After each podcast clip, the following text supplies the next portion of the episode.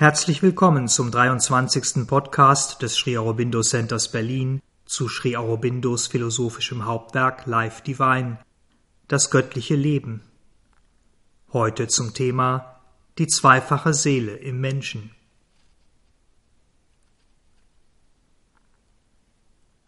Wir hatten in unseren letzten Podcasts Leben als bewusste Kraft, als Bewusstsein und Kraft verstanden und eingehend betrachtet, wie sich diese in unserer Welt, in dem, was wir Evolution nennen, entwickeln und entfalten.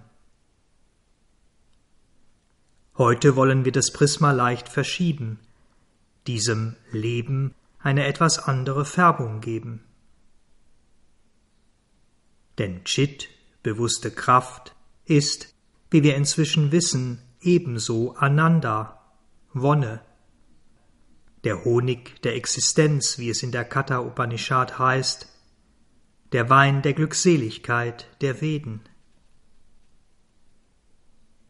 Und tatsächlich, wenn wir die erste materielle Stufe des Lebens als unbewussten Druck, die zweite als Begehren, die dritte als Liebe wahrnehmen, die besitzen und besessen werden will, die geben und empfangen will, und wenn wir die vierte als die erleuchtete Erfüllung all dessen betrachten, als Erfüllung des ursprünglichen Impulses oder Willens, als Erfüllung von Begehren, als Erfüllung von Liebe in der göttlichen Einheit aller Seelen und der supramentalen Existenz, dann sehen wir, dass all diese Dinge, all diese Stufen und Zustände nichts anderes sind als ein Tasten, ein Suchen nach eben dieser Wonne, im Individuum wie im Universum.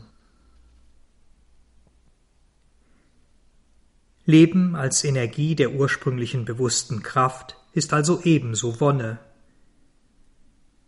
Und wie auch immer sich dieses Leben unserem geteilten Bewusstsein zeigen mag, Ursache, Ziel und das tiefere Geheimnis all seiner Bewegungen kann nur diese versteckte, verborgene Glückseligkeit sein.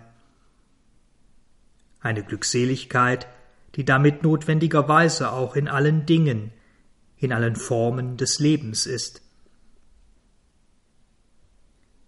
Und genau deshalb kann das Leben, die einzelne Lebensform, können wir nicht eher ruhen, bis wir diese Wonne, diese universale Glückseligkeit im Leben selbst wiedergefunden haben und mit dieser universalen Wonne gleichermaßen die Wonne unseres eigenen individuellen Seins und die Wonne des ursprünglichen, alles umarmenden und durchdringenden, transzendenten Satchitananda. Anders gesagt, der Sinn und der grundlegende Impuls des Lebens ist Wonne. Sie zu finden, sie zu besitzen, sie zu erfüllen, ist sein alleiniges Ziel. Dies erklärt im Grunde alles, alle Bewegungen des Lebens und wirft auch ein anderes, sehr klares Licht auf einige Phänomene, die uns in unserem gewöhnlichen Bewusstsein, vor allem in unserem moralischen Bewusstsein, monströs, verdreht oder auch pervers erscheinen denn das Leben sucht diese Wonne, diese Glückseligkeit überall, in allem. Es dreht sozusagen jeden Stein um, durchbohrt alles bis auf den Grund, geht durch alle Extreme und Exzesse, die ihm möglich sind, oder kreiert sie, eben um irgendwo dieses etwas, diese verlorene Glückseligkeit zu finden oder zu erzeugen. Aus eigener Erfahrung wissen wir, dass diese Bemühung des Lebens letztlich vergeblich ist.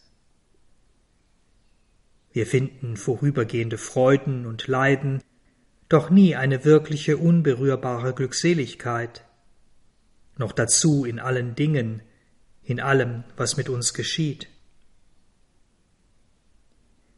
Und doch muss sie ja, wie wir eben gehört haben, da sein.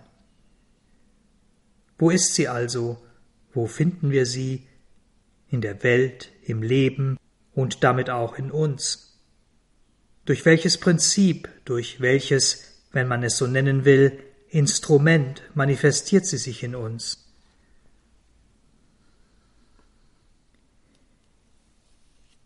Wir hatten in den ersten Podcasts unseres Studienkreises vier, man könnte sagen, Ausdrucksformen des Göttlichen benannt.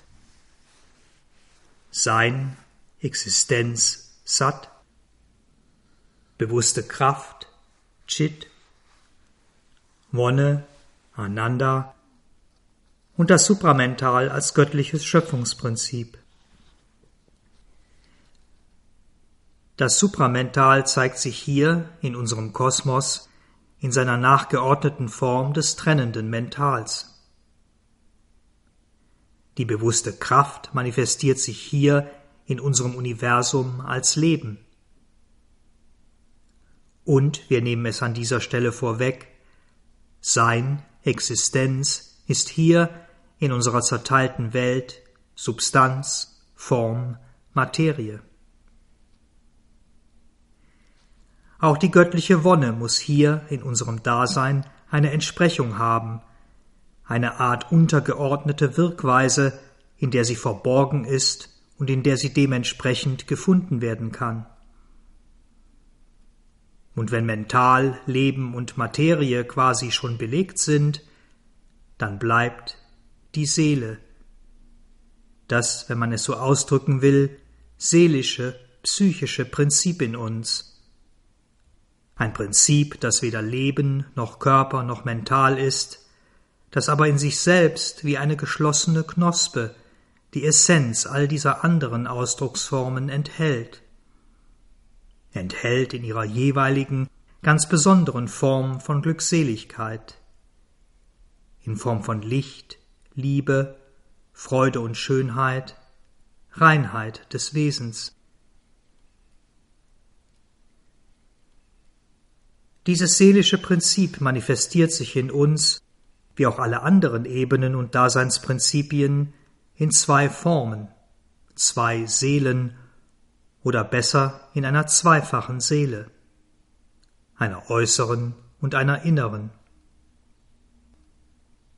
Denn so wie wir ein gewöhnliches Oberflächenmental besitzen, eine oberflächliche Mentalität, die Ausdruck unseres sich entwickelnden Ich-Seins unseres Egos ist, so verfügen wir auch über ein inneres, subliminales Mental, über ein Mental, das nicht an unser gegenwärtiges, recht begrenztes mentales Dasein gebunden ist, das weit, machtvoll, lichtvoll ist, das etwas viel Größeres und Tieferes ist als das, was wir gewöhnlich für uns selbst halten.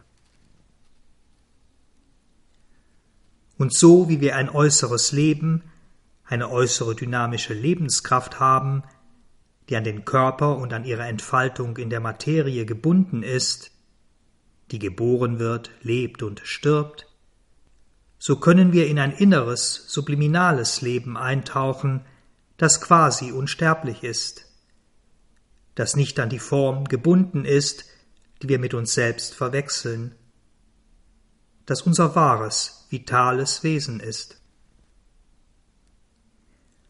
Und selbst in unserer konkreten Substanz, der Materie, können wir hinter unserem grobphysischen Körper eine subtile materielle Existenz, einen subtilen Körper wahrnehmen, einen Körper, der sozusagen die Substanz nicht nur für unseren grobstofflichen Körper zur Verfügung stellt, sondern auch für unsere vitalen und mentalen Formen, die wir in uns sehen und spüren können.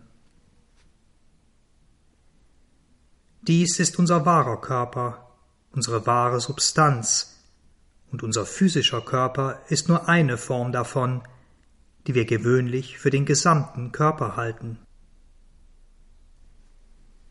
Und ähnlich verhält es sich mit dem seelischen Prinzip in uns.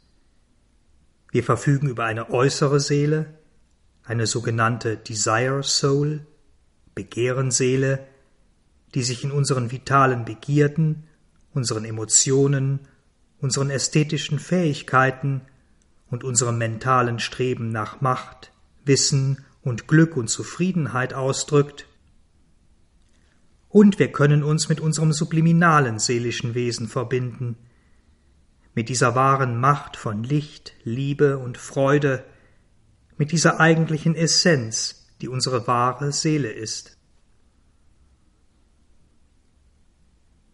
Wenn wir in unserer gewöhnlichen Sprache das Wort Seele verwenden, sprechen wir fast ausnahmslos von der Desire Soul, der äußeren Begehrenseele, die wir mit unserer Persönlichkeit, mit unserem individuellen Ausdruck identifizieren. Wie sublimiert, leuchtend und verfeinert diese Persönlichkeit, diese äußere Person durch das zunehmende Hervortreten der wahren inneren Seele auch immer sein mag. Die Unterscheidung zwischen äußerer und innerer, wahrer Seele aber und die Anerkennung überhaupt, dass es hier einen grundlegenden Unterschied gibt, ist für den eigenen Bewusstwerdungsprozess und den Yoga-Weg und auch für die Suche nach der kollektiven Seele, der Nationenseele von wesentlicher Bedeutung.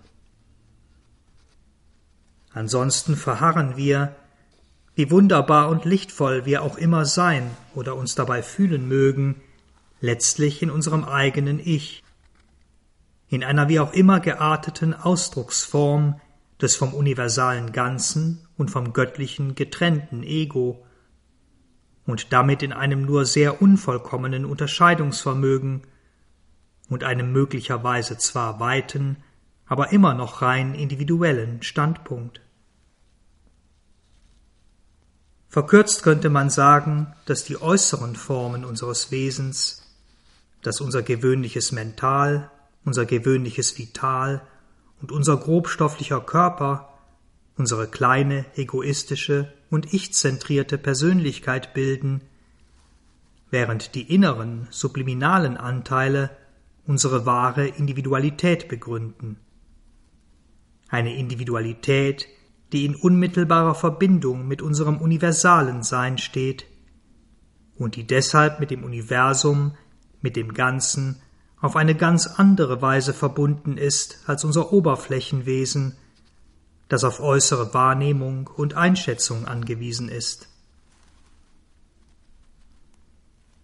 Unser subliminales inneres Mental kann das universale Wissen des kosmischen Mentals empfangen unser inneres Vital, die universale Kraft des kosmischen Lebens, unser inneres physisches, unser subtil physischer Anteil, die universale Kraftform, die Formungskraft kosmischer Materie. Und die subliminale Seele hat eine unmittelbare Verbindung zur universalen Wonne, die die kosmische Seele in ihre eigene Existenz aufnimmt, und die sie gleichermaßen in die Existenz unzähliger individueller Seelen aufnimmt, die diese kosmische Seele sozusagen repräsentieren. Und diese universale Wonne, die Wonne der kosmischen Seele, drückt sich nicht nur in der Seele oder in den Seelen selbst aus, sondern auch in all den universalen Bewegungen der Natur, in all dem Spiel, in all der Entwicklung, die sich in Mental, Leben und Körper Gestalt gibt. Von dieser kosmischen Wonne, die alles ist und alles durchdringt, sind wir, ist unser Oberflächenwesen durch eine dicke, undurchdringlich erscheinende Mauer getrennt. Eine Mauer, deren Substanz, deren Bausteine unser Egoismus ist. Zwar spüren wir selbst durch diese Wand einen Hauch, eine Berührung dieser göttlichen universalen Wonne, aber, wie wir selbst wissen und quasi täglich erfahren, extrem vermindert, bis zur Unkenntlichkeit verzerrt, manchmal in der Verkleidung ihres eigenen Gegenteils, in der Verkleidung von Leid. Dies bedeutet, dass wir in unserer äußeren Seele, unserer Begehrensseele, die diesseits der Mauer liegt, all diese unzähligen Verzerrungen und Verkleidungen erfahren und diese für die Realität halten. für das, was wir selbst sind und für die Wirklichkeit dessen, was uns umgibt, für die Wirklichkeit der Welt. Könnten wir diese Mauer durchdringen, könnten wir hinter diese Mauer treten, würden wir unsere wahre Seele, die wahre Essenz von Sein, Macht, bewusster Existenz und Wonne in uns finden, dann würden wir auch das wahre Universale sein, die wahre universale Macht, die universale bewusste Existenz und Wonne finden. Und dies nicht nur in ihrer Essenz, sondern auch in all den vielen Berührungen und Eindrücken, die uns jetzt in unserem äußeren Bewusstsein so unvorstellbar widersprüchlich erscheinen. All dieses vermeintliche Chaos, all diese Gegensätze würden in der Einheit und Harmonie der tatsächlichen Wahrheit ihre Versöhnung finden. Und wir würden durch unsere eigene wahre Seele auch unser Selbst finden. Denn die Seele ist sozusagen der Delegierte unseres Selbstes hier in der materiellen Schöpfung. Und da unser eigenes Selbst und das Selbst der Welt, das universale Selbst eins sind, werden wir uns dann ebenso dieses universalen Selbstes, des kosmischen Geistes, des Cosmic Spirit bewusst. Was uns daran hindert, sind all die vielen egoistischen Regungen und Bewegungen unseres Oberflächenwesens, unsere Unwissenheit im Mental, an die wir uns festklammern, als wäre dieses Denken unser Wesen, unsere Unwissenheit im emotionalen Herzen, die wir nicht minder für unser eigentliches Ich halten, für das, was uns, was den Menschen ausmacht, und unserer Unwissenheit in den Sinnen, die auf all die Berührungen der Welt nicht mit einer weiten Umarmung, mit dem Mut einer weiten Öffnung für all diese Vibrationen antwortet, sondern mit Angst, mit dem Bedürfnis, sich zu schützen und sein kleines Ich zu bewahren oder das, was es dafür hält. Eine Unwissenheit der Sinne, die sich nur langsam vortastet, die an bekannten Ufern schwimmt, die panisch reagiert und die sich zusammenzieht, die sich in ihr Schneckenhaus verkriecht, wenn ihr die universalen Pulsschläge zu nahe kommen, wenn sie zu weit und intensiv werden. Und so ist es unsere äußere Seele, unsere Begehrenseele, die die eine universale Wonne in allen Dingen, die universale Rasa, die all die Berührungen, die wir durch sie erfahren, in eine falsche oder besser verzerrte Matrix überträgt und sie dabei in die drei Wahrnehmungen oder Kategorien einordnet, deren relative Natur wir schon in einem früheren Podcast tiefer beleuchtet haben. Pleasure, Pain und Indifference. Vergnügen, Spaß, Genuss, oberflächliche Freude, Leid und Schmerz und Gleichgültigkeit oder oberflächliche Gleichmut. Die wahre Seele, die subliminale Seele aber antwortet auf all diese Berührungen des Universums in anderer, tieferer Weise. Sie nimmt durchaus die unterschiedlichen Reaktionen der Begehrenseele an der Oberfläche wahr, doch sie ist sich der Wonne der Existenz, dieser Rasa, in allen Wesen, Bewegungen und Phänomenen des Universums, in jedem Kontakt mit anderen Formen oder Kräften bewusst. Und sie empfindet alle Dinge, alle Berührungen, antwortet auf alle Dinge, auf alle Berührungen, mit eben dieser einen stets gleichen Wonne. Sie erfreut sich an allen Erfahrungen und wächst mit ihnen, in Stärke, Genuss und Wissen, in dem, was sie aufnimmt, in ihrer Fülle. Es ist diese wahre Seele in uns, die unsere Begehrenseele, die unser Oberflächenwesen dazu zwingt, Schmerz und Leid zu ertragen und sogar Freude in dem zu suchen und zu finden, was es als leidvoll erfährt. Es ist diese wahre Seele, die unser äußeres Wesen dazu zwingt oder drängt, das zurückzuweisen, was wir als angenehm empfinden, oder den Dingen sogar eine entgegengesetzte Bedeutung zu geben. Etwa ein erfahrenes Leid als Fortschritt wahrzunehmen, oder ein oberflächliches Vergnügen als Erniedrigung unseres wahreren Wesens. Es ist diese wahre Seele in uns, die uns dazu veranlasst, eine Gleichheit unserer Wahrnehmung und unserer Reaktion auf die Welt in einer Indifference, Gleichgültigkeit zu finden oder in einer Freude, in der Freude an der Vielfalt und Unterschiedlichkeit aller existierenden Dinge. Unsere wahre Seele ist also keineswegs nur dieses passive Etwas, diese stille, unbewegte Göttlichkeit, die nach dem Tod unseren Körper verlässt und in den Himmel eingeht und die mit unserer Natur, mit dem, was wir als Mensch sind, eigentlich nichts zu tun hat, wie wir uns dies oft auch aus christlicher Perspektive vorstellen. Ganz im Gegenteil.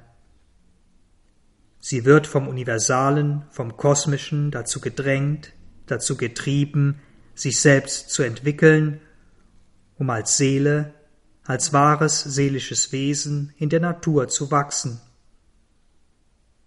Ohne dies, ohne den Einfluss und das Wirken der wahren Seele, wäre Evolution, wäre eine wirkliche Entwicklung nicht möglich denn die Begehrenseele allein würde sich, in dem, was sie ist und verkörpert, ewig und ewig im Kreis drehen. Die Lösung des Problems des Lebens liegt also nicht in unserem äußeren Wesen, in der Begehrenseele, in unserem gewöhnlichen mentalen, vitalen und körperlichen Bewusstsein. Sie liegt nicht darin, eine Philosophie von losgelöster Gleichgültigkeit gegenüber der Welt, gegenüber allen Dingen, Entwicklungen und Berührungen zu entwickeln, die wir, wenn wir sie unseren anderen Wesensteilen aufzwingen, dann mit wahrem, natürlichem Gleichmut verwechseln. Die wirkliche und auch einzige Lösung besteht darin, unsere wahre Seele, unsere innere Göttlichkeit nach vorne zu bringen und damit unsere selbstbezogene, egoistische Wahrnehmung von Freude und Leid, von Vorzügen und Abneigungen durch eine alles umarmende Wonne zu ersetzen. Eine Wonne, die gleichzeitig persönlich wie auch überpersönlich ist.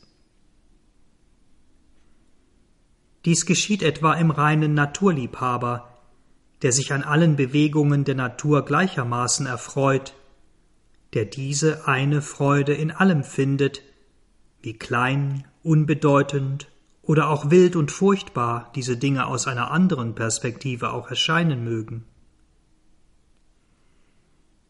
Die Blume, der Himmel, das Meer, der Sturm oder Orkan, der Vulkanausbruch, welche heutzutage oft grandiosen Bilder wir auch immer betrachten, sie berühren uns den Naturliebhaber in uns, mit eben dieser tiefen Freude und Schönheit, die aller Schöpfung, aller Natur eigen, immanent ist.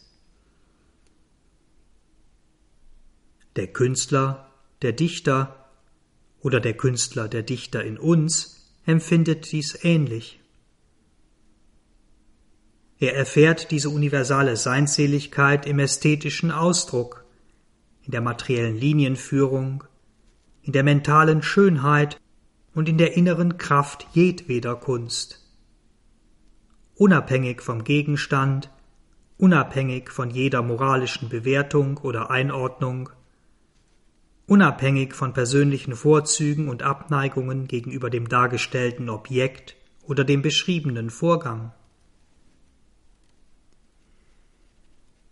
Und auch der Sucher nach dem Wissen, der dieses Wissen überall und in allem findet, der Gottliebende, der ihn überall und in allem erfährt? Der intellektuelle und sogar der rein sinnliche Mensch oder die entsprechenden Wesensteile in uns können in diese Wahrnehmung eintreten, können auf ihre jeweils besondere Weise diese eine Wonne, das Wissen, die Schönheit, die Freude, die Göttlichkeit in allen Formen und Bewegungen des Universums finden, können alle Formen und Bewegungen des Universums in dieser Wonne umarmen.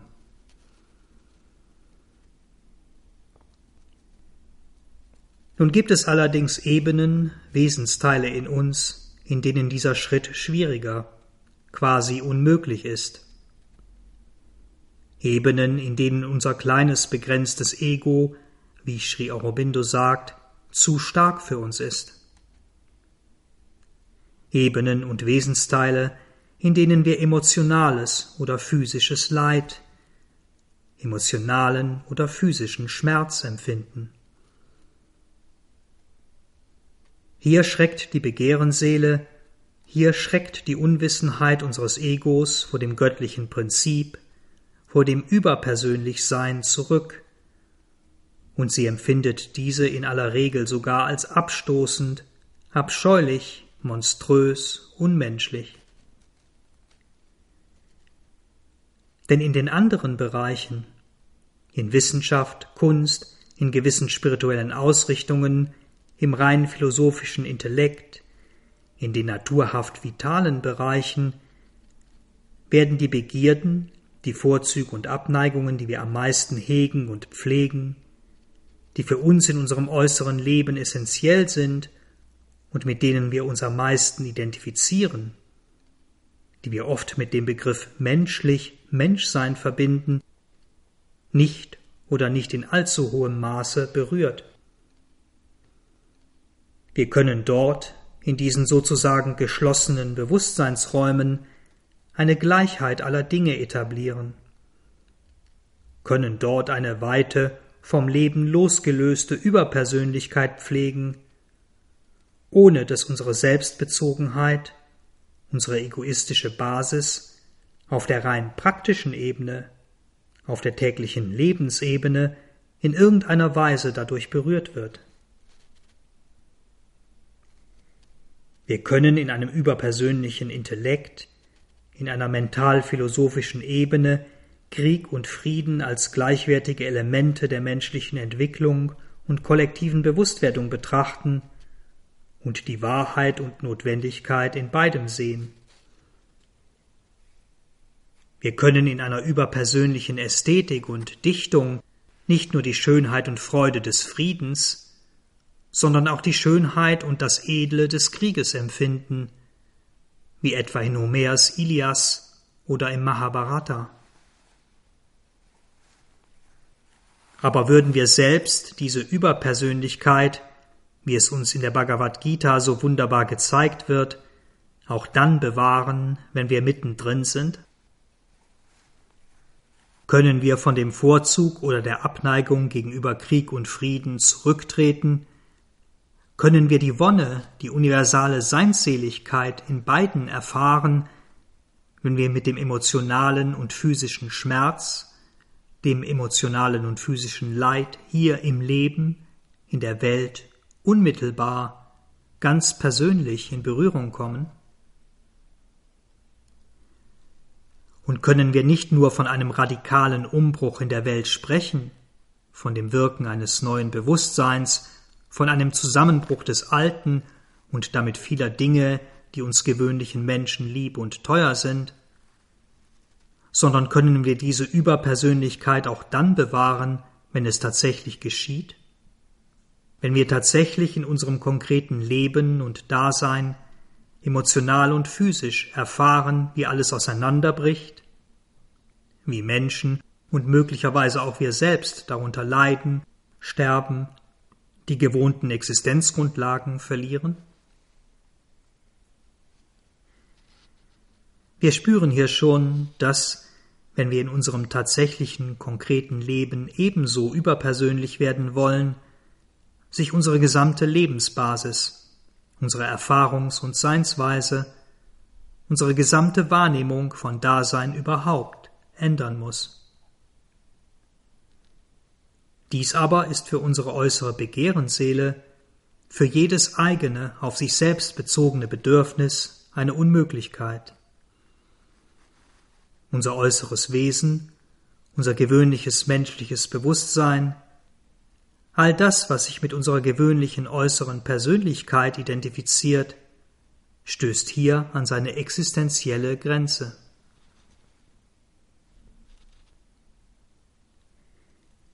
Wenden wir uns daher nun der wahren, der inneren Seele zu.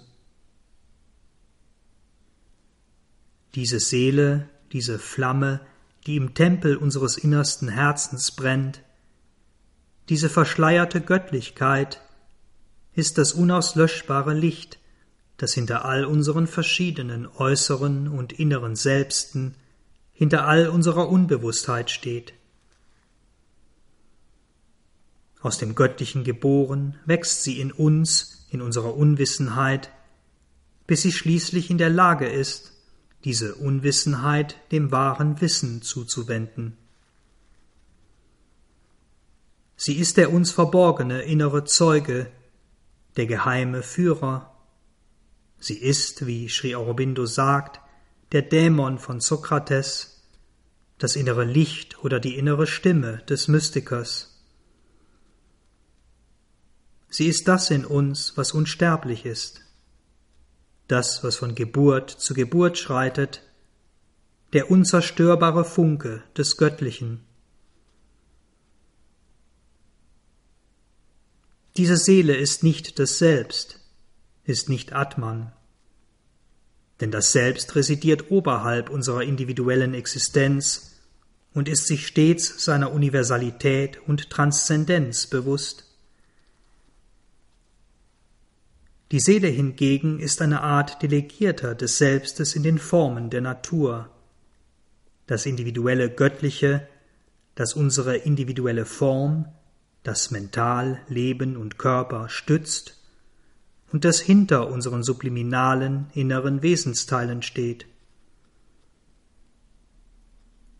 Es beobachtet die Entwicklungen und Vorgänge in diesen inneren und äußeren Wesensteilen und es profitiert davon. Denn ebenso wie die anderen Mächte in uns, wie die essentiellen Formen von Mental, Leben und Körper bestimmte Gestaltungen, bestimmte Personen in uns nach vorne bringen, bestimmte mentale, vitale und physische Persönlichkeiten, so bringt auch die Seele eine Art Persönlichkeit aus sich hervor, eine seelische, eine psychische Person, das, was wir psychisches Wesen nennen. Und diese Person, dieses psychische Wesen verändert sich. Es wächst und es entwickelt sich von Leben zu Leben. Dieses psychische Wesen ist der eigentliche Reisende zwischen Geburt und Tod und zwischen Tod und Geburt all unsere anderen Wesensteile, unsere äußere Natur, aber auch unsere inneren, feinstofflichen Persönlichkeiten sind nur sein Kleid.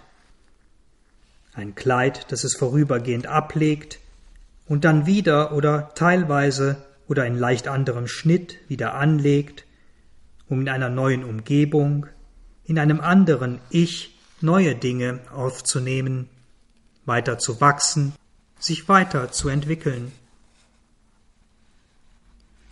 Und selbst als gewöhnliche Menschen bleibt dies, diese eigentliche Wahrheit unseres Seins und Werdens verborgen. Denn wir nehmen uns nur in unseren äußeren und inneren Instrumenten, in Mental, Leben und Körper wahr, und das psychische Wesen kann zunächst, kann über einen langen Zeitraum nur einen indirekten Einfluss ausüben, kann nur sehr begrenzt durch die weitestgehend unbewussten, sich nur langsam entwickelnden Wesensteile wirken. Und doch sind es eben diese Wesensteile, Mental, Leben und Körper, durch die sich dieses psychische Wesen hier in der Welt ausdrücken soll, die es in der Sprache des integralen Yoga psychisieren soll und auch wird. So ist das psychische Wesen dazu bestimmt, die Menschen aus der Unwissenheit zum Licht des göttlichen Bewusstseins zu führen, und es nimmt die Essenz all unserer Erfahrungen in der Unwissenheit auf, um in unserer Natur eine Art Nukleus, einen Kern von Seelenwachstum zu formen.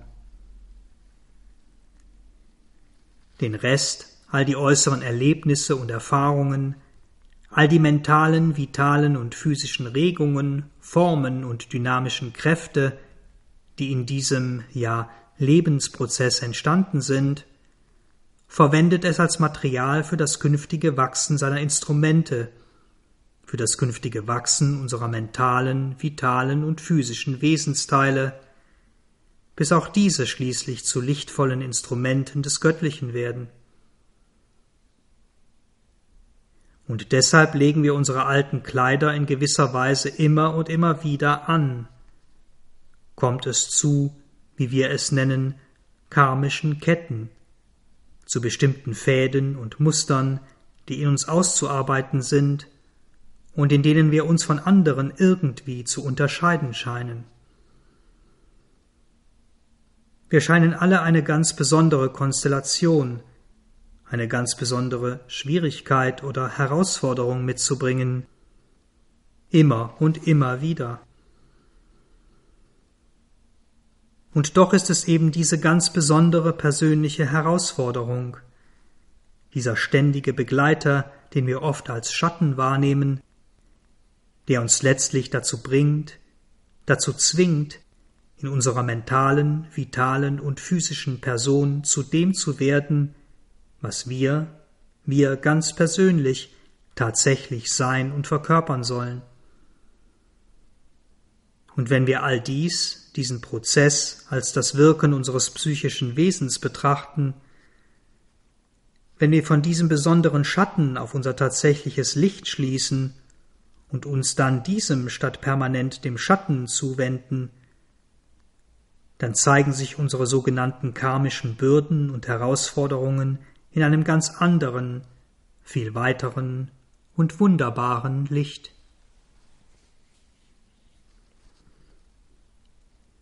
So weist uns das psychische Wesen immer den Weg zur Wahrheit, zum Rechten und zur Schönheit, zur Liebe und Harmonie, zu all unseren verborgenen göttlichen Möglichkeiten. Und es besteht darauf, in all seiner Sanftheit, dass dies und nur dies zum eigentlichen Bedürfnis unseres Wesens, unserer Natur wird. Und wenn es in uns vollständig hervortritt, wenn es seine ganze Kraft in uns entfaltet, dann wird es unser Wesen zum Wissen des Selbstes und des Göttlichen führen, zur höchsten Wahrheit, zum höchsten Guten, zur höchsten Schönheit, Liebe und Wonne, zu den göttlichen Höhen und Weiten und es wird uns für die Berührung spirituellen Mitgefühls, für die Berührung von Universalität und Einheit öffnen. Umgekehrt aber, dort wo die psychische, die seelische Persönlichkeit nur sehr schwach ausgeprägt ist, fehlen die feineren Züge und Bewegungen, oder sie sind in ihrem Ausdruck arm und kraftlos. Dabei kann das Mental durchaus brillant und kraftvoll sein, das emotionale Herz stark und meisterhaft, die Lebenskraft dominant und erfolgreich, der Körper reich und ausdrucksstark.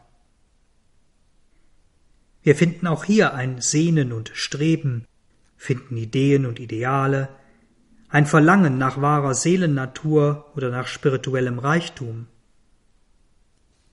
Doch all dies ist hier Ausdruck der äußeren Begehrensseele, nicht des tatsächlichen seelischen Wesens, und wir verwechseln, solange wir den Unterschied nicht in unserem eigenen Wesen erfahren, diese beiden sehr verschiedenen Ausdrucks- und Wesensformen regelmäßig auch in anderen Menschen, was uns manchmal, vor allem in Bezug auf Spiritualität, zu recht abenteuerlichen und auch falschen Bewertungen führen kann.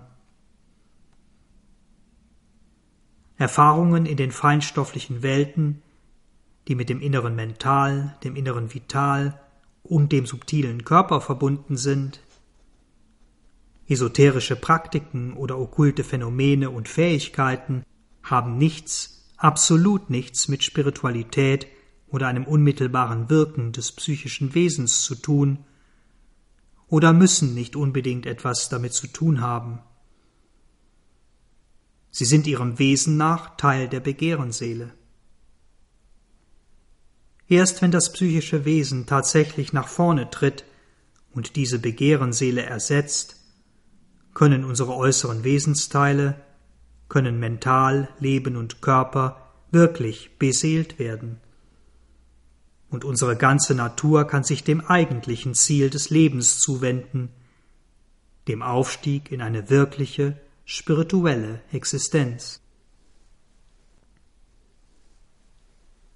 Wäre dann dies, das Hervortreten des psychischen Wesens, die psychische Transformation, die vollkommene Erfüllung unserer Natur, die Vollendung unserer Göttlichkeit, unserer göttlichen Vollkommenheit? Nein, sagt Sri Aurobindo, es ist nur eine notwendige Voraussetzung. Die Voraussetzung für die vollständige Transformation unserer Existenz. Denn das psychische Wesen ist die individuelle Seele in der Natur, das individuelle Göttliche in uns. Deshalb kann es sich zwar den höheren göttlichen Ebenen unseres Wesens also den spirituellen Ebenen jenseits unseres gewöhnlichen Mentals, öffnen und ihr Licht, ihre Macht und ihre Erfahrung in uns spiegeln, reflektieren. Wir können uns an diese Ebenen quasi erinnern und verfügen über ein klares Unterscheidungsvermögen, wissen, was wahr ist und wie es einzuordnen ist, wenn über diese höheren Ebenen gesprochen wird, wenn entsprechende Erfahrungen geteilt werden aber es bedarf einer weiteren, einer spirituellen Transformation, wenn wir unser Selbst nicht nur in seinem individuellen Ausdruck, sondern auch in seiner Universalität und Transzendenz besitzen wollen. Das psychische Wesen, das individuelle Göttliche in der Natur, mag sich damit begnügen, eine Formation von Wahrheit, von Schönheit, von Gutem zu kreieren, und dies zu seiner Basis zu machen. Es mag in einem weiteren Schritt zu einem passiven Spiegel der universalen Existenz werden, der universalen Macht, des universalen Bewusstseins, der universalen Wonne.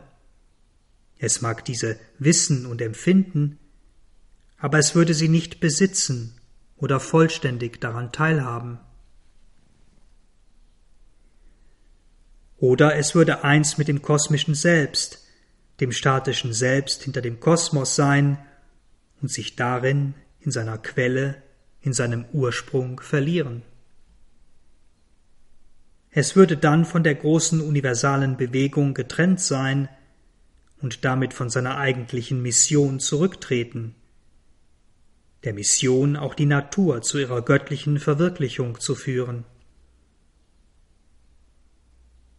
Diese Tendenz, die Auflösung in seinem Ursprung, ist dem psychischen Wesen in gewisser Weise angelegt und mag uns an einem gewissen Punkt überwältigen und uns unser eigentliches Ziel vergessen lassen. Denn die individuelle Seele ist aus dem Selbst, dem Göttlichen, in die Natur getreten und kann sich von eben dieser Natur auch wieder abwenden, kann sich durch dieses Selbst durch seinen Ursprung mit dem stillen Göttlichen vereinigen und darin ewig ruhen. Eine weitere Wahrnehmung des psychischen Wesens, quasi ein anderes Prisma, ist, dass es als Teil des Göttlichen, des Grenzenlosen, untrennbar mit dem göttlichen Ganzen, dem Allsein verbunden ist. Und nicht nur damit verbunden, es ist selbst dieses Ganze. Wenn auch nicht in seinem begrenzten individuellen Ausdruck, so doch wesenhaft. Das psychische Wesen mag sich an einem gewissen Punkt auch dieses Aspektes, dieser Seinsweise bewusst werden und es konkret werden, sich also in diesem Ganzen gewissermaßen auslöschen oder seine individuelle Existenz damit verschmelzen. Oder es kann, in seiner Wahrnehmung als kleiner göttlicher Kern in der großen Masse unserer unwissenden Natur, durch eine spirituelle Berührung, einen spirituellen Zufluss aufblühen und mit Herz und Mental die ganze Welt umarmen, in einer innigen Kommunion oder Einheit.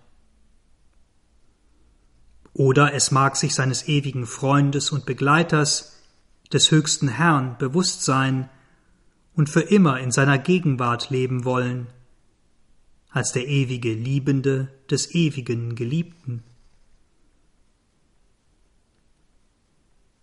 All dies sind Erfahrungen, Zustände, die uns in Berührung oder in der Vereinigung mit unserem psychischen Wesen offenstehen und mit denen wir uns so stark identifizieren können, dass wir einen dieser Zustände durchaus für das halten können, was wir in Wahrheit sind und werden sollen. Es sind, so schrie Aurobindo, große und wunderbare Errungenschaften unseres spirituellen Selbstfindens, aber sie sind nicht notwendigerweise das letzte Ziel und die vollständige Vollendung. Denn all dies sind Errungenschaften des spirituellen Mentals des spirituellen Mentals im Menschen. Es sind Errungenschaften eines Mentals, das über sich selbst hinauswächst und in die Welten und Reichtümer des Geistes, des Spirits hineinwächst, aber immer noch in seiner eigenen Ebene, seiner eigenen Seinsweise, seinem eigenen Daseinsprinzip. Selbst in den Welten des höheren Mentals des erleuchteten Mentals, in den Welten der Intuition, der Inspiration, der Offenbarung, selbst in den Welten des Overmind, des Übermentals, ist das Prinzip, die Wirkweise Zerteilung. Das Mental nimmt die verschiedenen Aspekte des einen und ewigen und behandelt jeden Aspekt so, als ob er die ganze Wahrheit des göttlichen Wesens wäre, und es in jedem dieser Aspekte die vollständige Erfüllung finden könnte. Es bildet Gegensätze wie das schweigende Göttliche und das dynamische Göttliche, den unbeweglichen Brahman jenseits aller Eigenschaften und den aktiven Brahman mit Eigenschaften, Sein und Werden, die göttliche Person und die unpersönliche reine Existenz, und es kann all diese Realitäten vom einen trennen und sie für das Ganze halten. Und der Weg des individuellen Suchenden, seine spirituellen Errungenschaften und Erfahrungen orientieren sich an diesen Trennlinien, folgen ihnen. Jenseits dessen aber, jenseits dieser Bewegungen des spirituellen Mentals, können wir in die höheren Erfahrungen des supramentalen Wahrheitsbewusstseins eintreten. Dort und erst dort lösen sich die Gegensätze auf.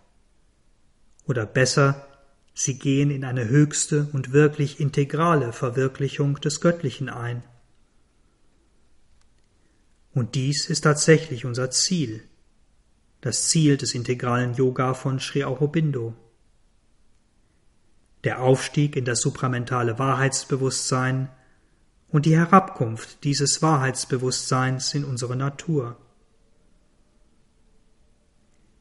Der psychischen Transformation, der Umwandlung unserer Natur durch die innere Seelenkraft, muss also ein Aufstieg in die spirituellen Ebenen und eine Spiritualisierung unserer Natur folgen.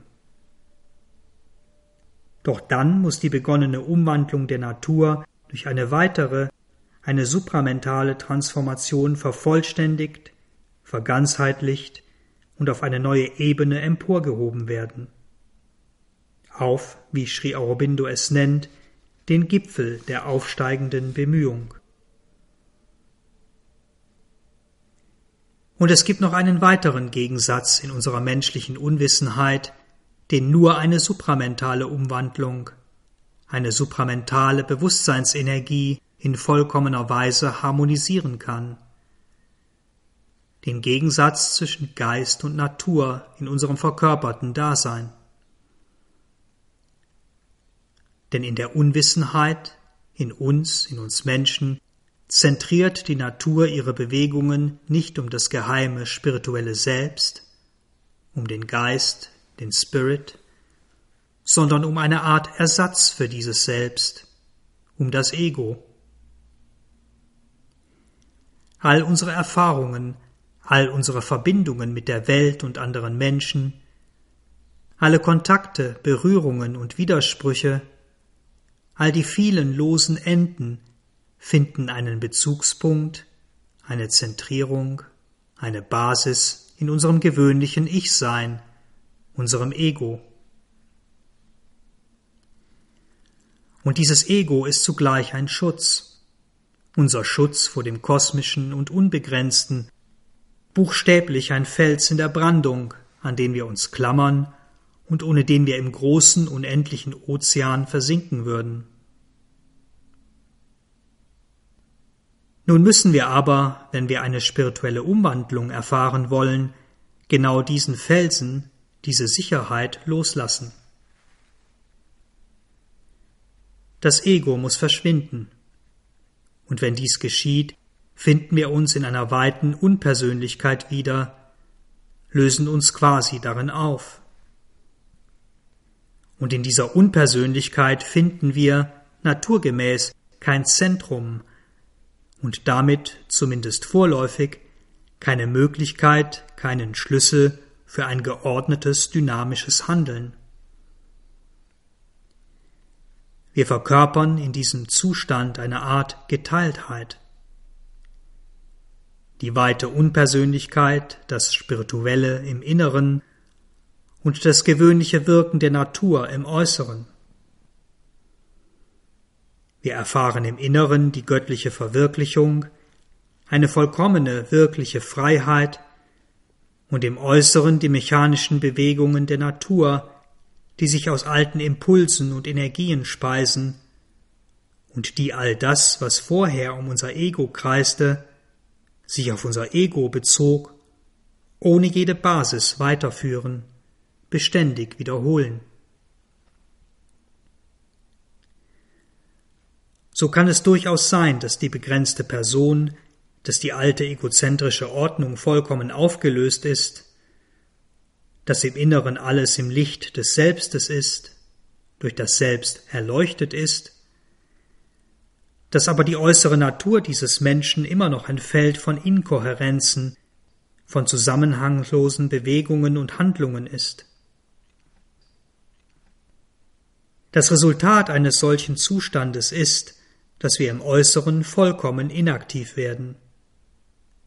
Inaktiv in dem Sinne, dass aus unserem Inneren, aus uns selbst heraus kein Handlungsimpuls, keine Orientierung zu einem bestimmten Handeln kommt.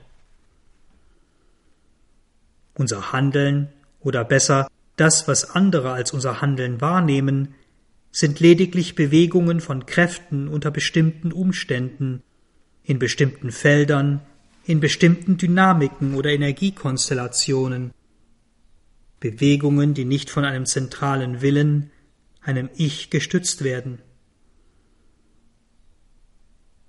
Und so nimmt man uns im Äußeren als Kind wahr, obwohl in unserem Inneren ein vollständiges Selbstwissen herrscht.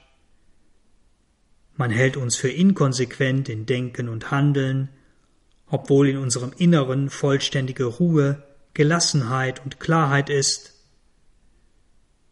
Wir erscheinen wild und desorientiert, gar wirr und chaotisch, obwohl in unserem Inneren die Reinheit und Ausgeglichenheit des Geistes, des Spirit regiert.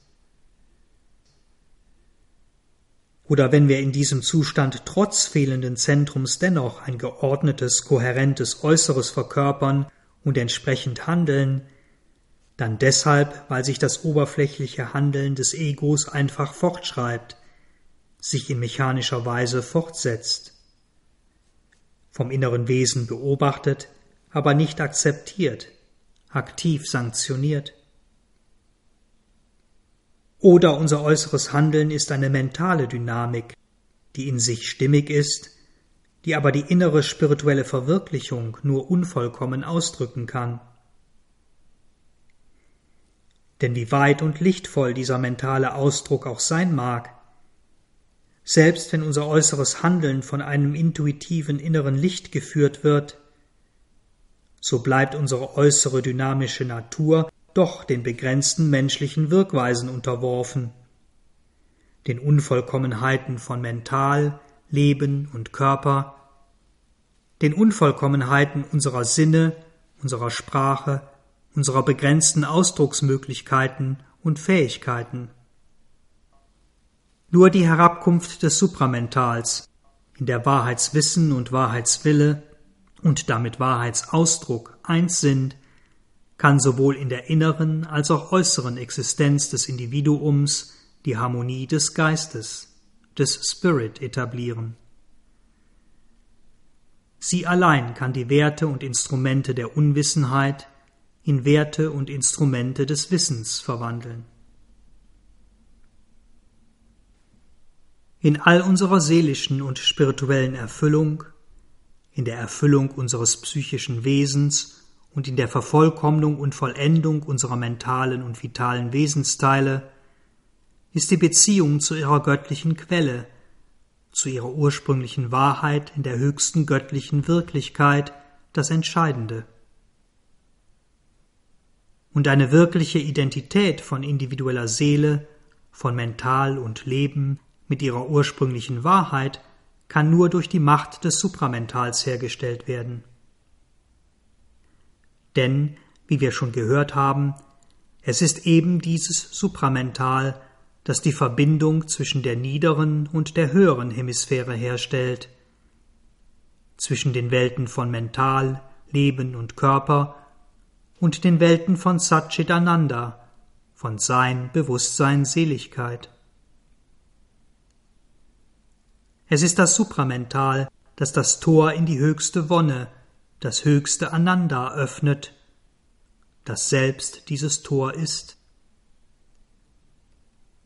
Und das psychische Wesen, das durch das supramentale Licht und die supramentale Kraft emporgehoben wird, kann sich mit dieser ursprünglichen Wonne, aus der es selbst stammt, vereinen.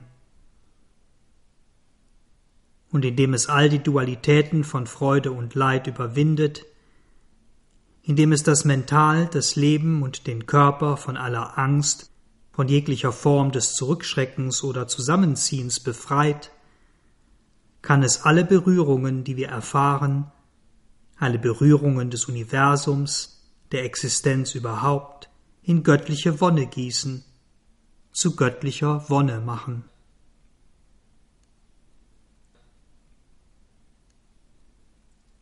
Der erste Schritt aber ist, sich von der Begehrenseele zu lösen und die wahre Seele zu suchen und zu finden, wie es so schön und umfassend in Savitri im Buch des Yoga beschrieben ist.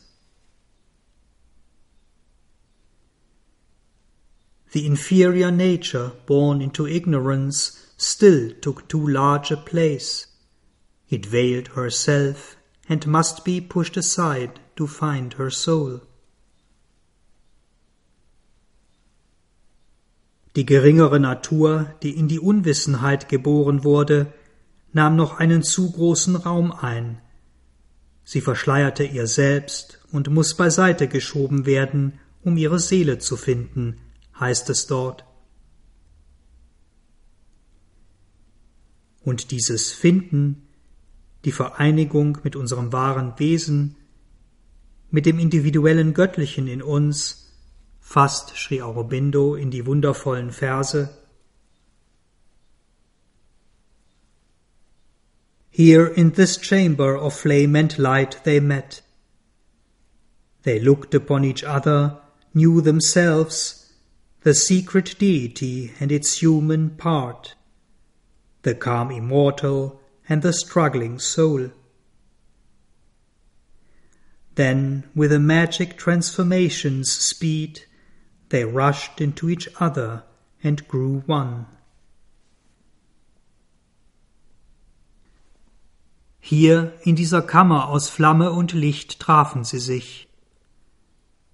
Sie schauten sich an und kannten sich, die geheime Gottheit und ihr menschlicher Anteil, die stille Unsterbliche und die ringende Seele.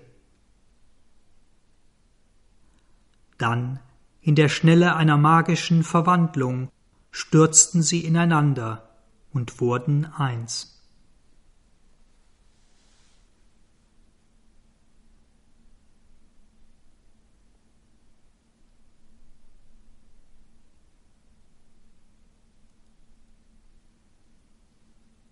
Vielen Dank fürs Zuhören. Habt weiter einen schönen Tag oder Abend. Wir hören uns wieder beim nächsten Kapitel Materie. Uns, das Sri Aurobindo Center Berlin, findet ihr unter www.sacb.de, wo auch weitere Texte, Vorträge und andere Beiträge zu Sri Aurobindo und Sri Aurobindos Yoga eingestellt sind.